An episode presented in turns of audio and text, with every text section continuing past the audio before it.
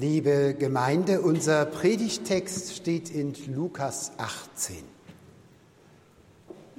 Und es fragte Jesus ein Oberer und sprach, Guter Meister, was muss ich tun, damit ich das ewige Leben ererbe? Jesus aber sprach zu ihm, Was nennst du mich gut? Niemand ist gut als Gott allein.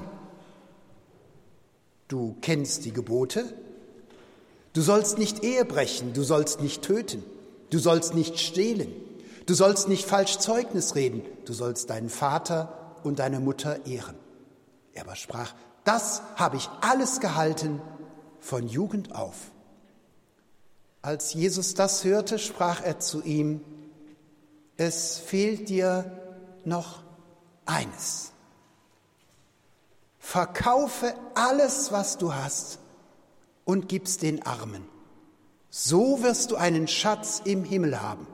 Und komm und folge mir nach. Als er das hörte, wurde er traurig, denn er war sehr reich. Als aber Jesus sah, dass er traurig geworden war, sprach er, wie schwer kommen die Reichen in das Reich Gottes. Es ist leichter, dass ein Kamel durch ein Nadelöhr gehe, als dass ein Reicher in das Reich Gottes komme. Da sprachen die das hörten, wer kann dann selig werden? Er aber sprach, was bei den Menschen unmöglich ist, das ist bei Gott möglich. Was für ein sympathischer Mensch. Ein Oberer, das heißt einer, der engagiert ist, ehrenamtlich sich einsetzt für Gemeinde und Gemeinwohl. Ein Mensch, der offensichtlich in seinem Leben es zu etwas gebracht hat, einer, der nach Gott fragt und nach Werten in seinem Leben. Ja, der sogar über dieses Leben hinausdenkt und fragt, wie kann ich ewiges Leben bekommen? Und er kommt zu Jesus und stellt ihm, den bekannten Prediger, eine Frage, weil er ahnt, dass es noch ein letztes gibt, dass es noch mehr geben muss, über allen Erfolg, über allen Reichtum hinaus.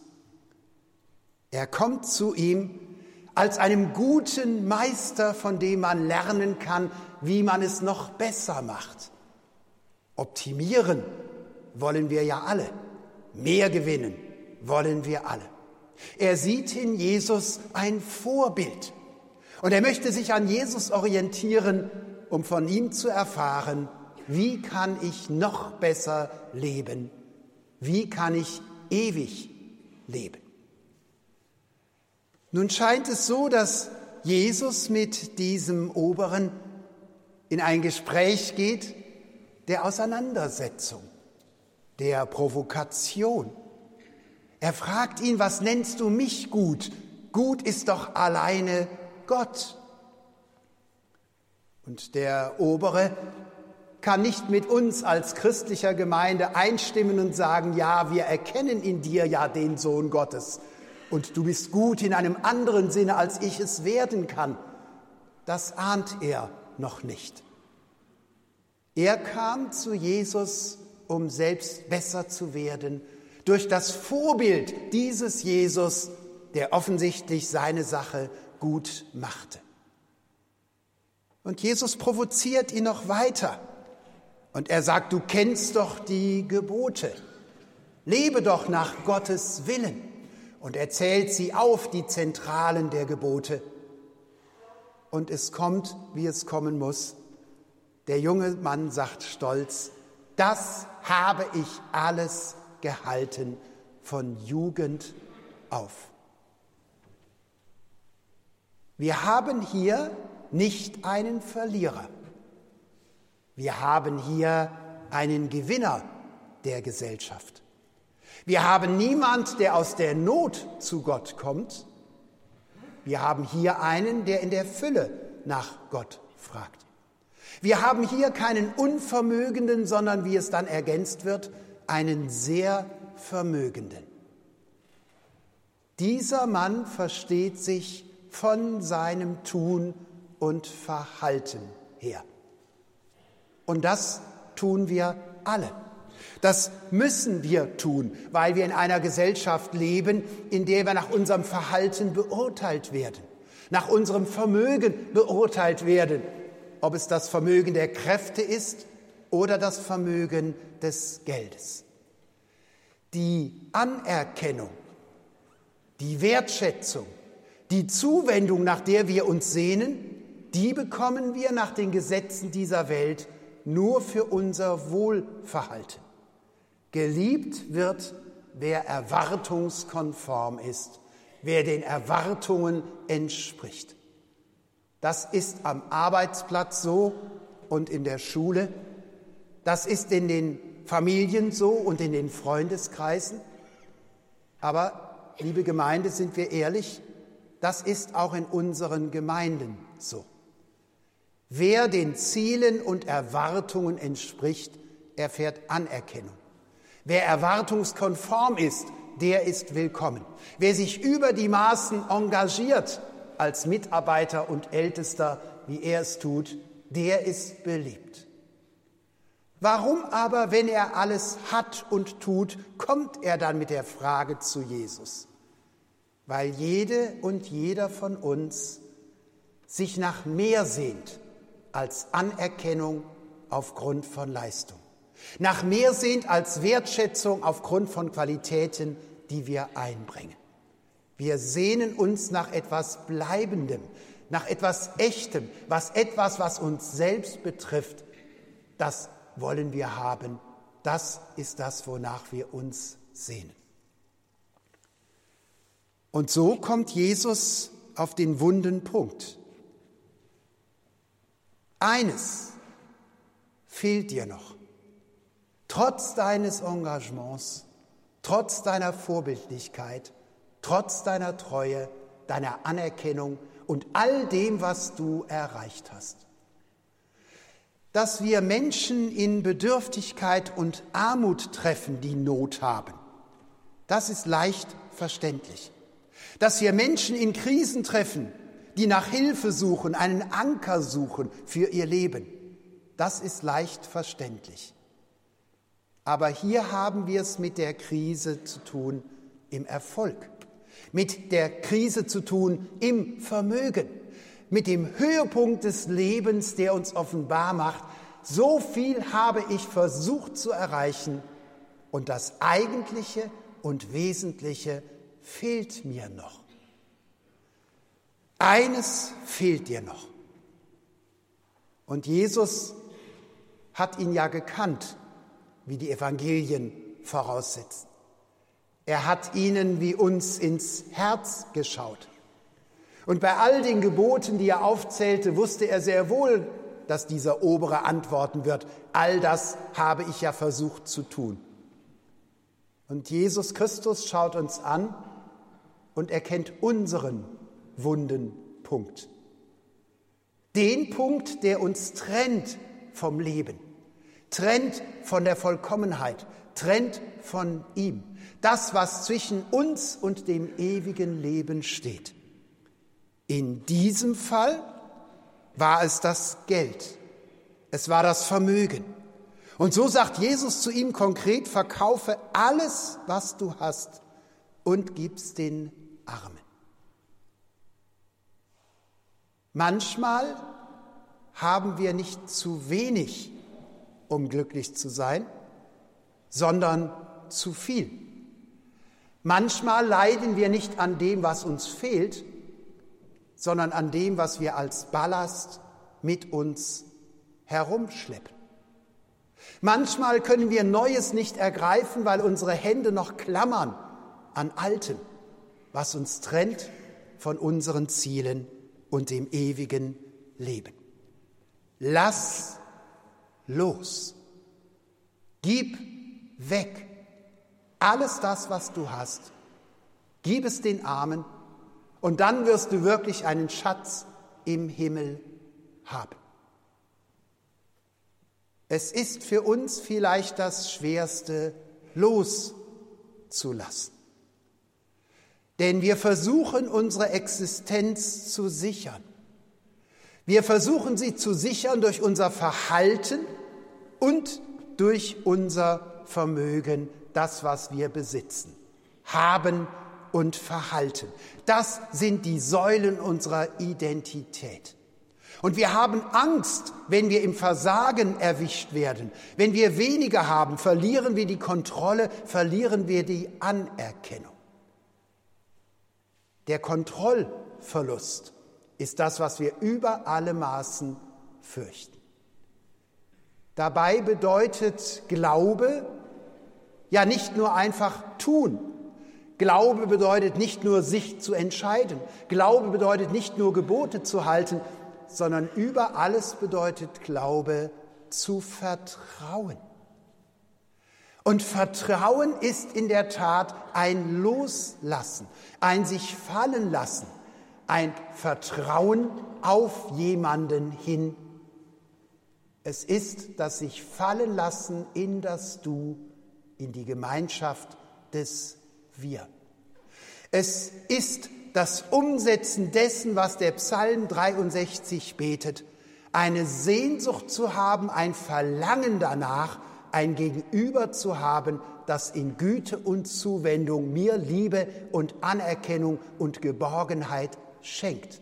Deine Güte, die Gewährung deiner Gemeinschaft, so hat es der Psalmbeter gebetet, ist mir wichtiger sogar als mein eigenes Leben.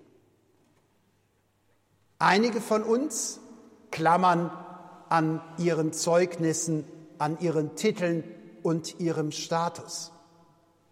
Andere fühlen sich durch ihr Vermögen gesichert in ihrer Existenz. Aber es ist ja nicht immer nur das, was gesellschaftlich wertvoll ist, was wir klammern. Es kann auch unsere Vergangenheit sein. Es kann die Schuld sein, die wir selber begangen haben, aber wollen sie nicht bekennen. Es kann das Leid sein, das andere uns zugefügt haben, das wir aber nicht loslassen können, weil wir nicht vergeben können, weil wir uns nicht versöhnen lassen können mit unserer Vergangenheit. Es geht im Glauben nicht um das Loslassen. Es geht um das Ergreifen. Aber wie sollen wir ergreifen, wenn wir festklammern an all dem, was irgendwann einmal unsere Existenz gesichert hat, woher wir uns Vergewisserung und Grundlage unseres Lebens versprechen. Bedeutet das nun, dass die Jesusbewegung, die Nachfolge Jesu, auf die Formel zu bringen ist, alle Reichen müssen nur ihr Geld abgeben und dann kommen sie dafür in den Himmel? War es in der Urgemeinde üblich, wie ich es im Studium noch hörte, dass quasi bei der Taufe eine Zwangsenteignung aller Christen stattfand und man im Liebeskommunismus mittellos war, ob man wollte oder nicht. Wer so interpretiert, verkürzt das hier bezeichnete. Das nämlich, dass die Antwort Jesu ja nicht aufhört bei deinem Lass doch los, sondern die Antwort Jesu zielt auf ein Ergreife neu. Lass los um zu ergreifen. Nimm Abschied, um dich auf den Weg zu machen. Lass deine Vergangenheit hinter dir, um für die Zukunft offen zu sein. Solange wir ständig mit dem Blick zurückschauen in unserem Leben auf das, was war, stehen wir mit dem Rücken zur Zukunft. Lass los, sag Ade zu allem, was war. Kehre um und folge mir nach. Das ist der entscheidende Punkt.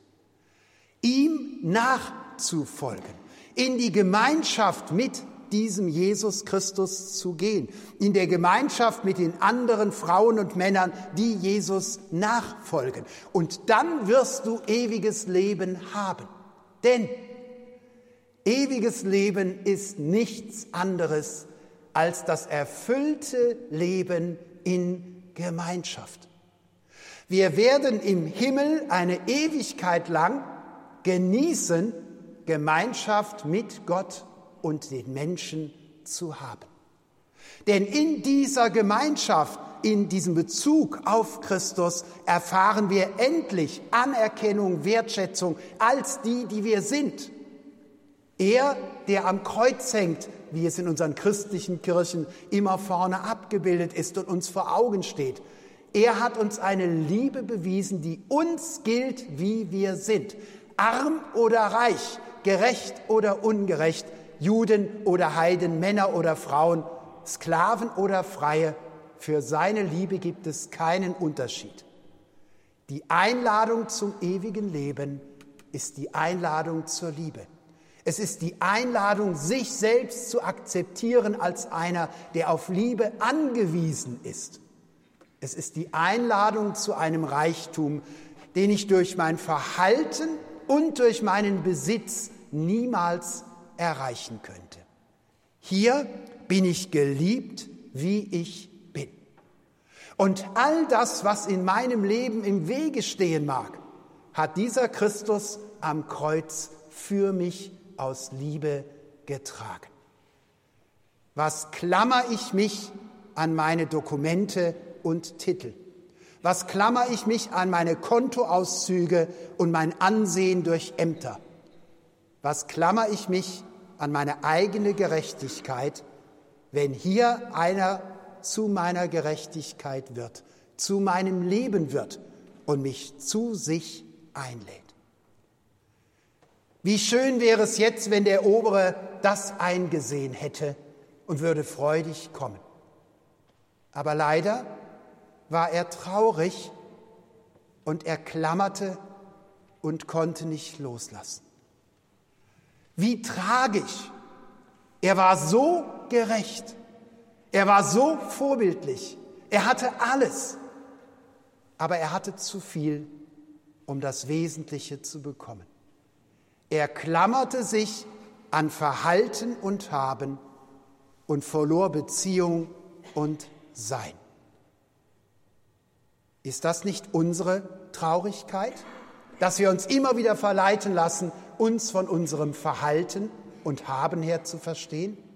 Und viel zu wenig über unser Sein nachdenken, das, was uns geschenkt wird, dass wir Töchter und Söhne Gottes sind? Und es will uns unmöglich erscheinen, loszulassen. Und so sagt es Jesus, wie schwer ist es für einen Reichen, in das Reich Gottes zu kommen. Es ist aber nicht nur schwer, er fährt fort und sagt, es ist unmöglich. Keiner kann von sich aus wesentlich werden, Beziehung haben und ersetzen. Ewiges Leben kann auch der Beste von uns, der Reichste und Erfolgreichste, niemals selber leisten. Denn ewiges Leben ist Beziehung. Und Beziehung ist durch nichts zu ersetzen. Damit wir nicht zu traurig diesen Text hören und nur in Trauer über den Reichen auseinandergehen, blicken wir zum Schluss nur eine Perikope nach vorne. Dort hat nämlich der Evangelist Lukas von der Kindersegnung berichtet.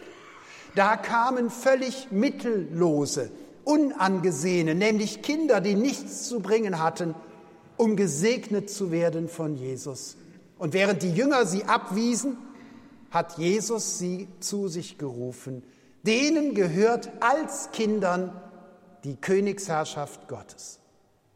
Wenn wir nichts mehr haben, bekommen wir alles geschenkt. Und ihr Erwachsenen, fügt Jesus hinzu, ihr werdet die Königsherrschaft Gottes nur bekommen, wenn ihr sie wie Kinder bekommt. Und so stehen wir heute Morgen vor der Alternative, sind wir bereit, uns lieben, beschenken und segnen zu lassen, angewiesen wie kleine Kinder? Oder sind wir noch zu stolz und zu trotzig? wollen uns doch lieber von Leistung und Status her verstehen, können dann nicht teilen und können nicht teilhaben, haben keine Gemeinschaft und vereinsamen. Und so stehen wir alle heute Morgen vor der Frage, sind wir bereit, uns lieben und beschenken zu lassen, wie die kleinen Kinder, angewiesen auf Beziehung, die Gewährung von Gemeinschaft, die Gnade. Lass alles los und folge mir nach. Amen.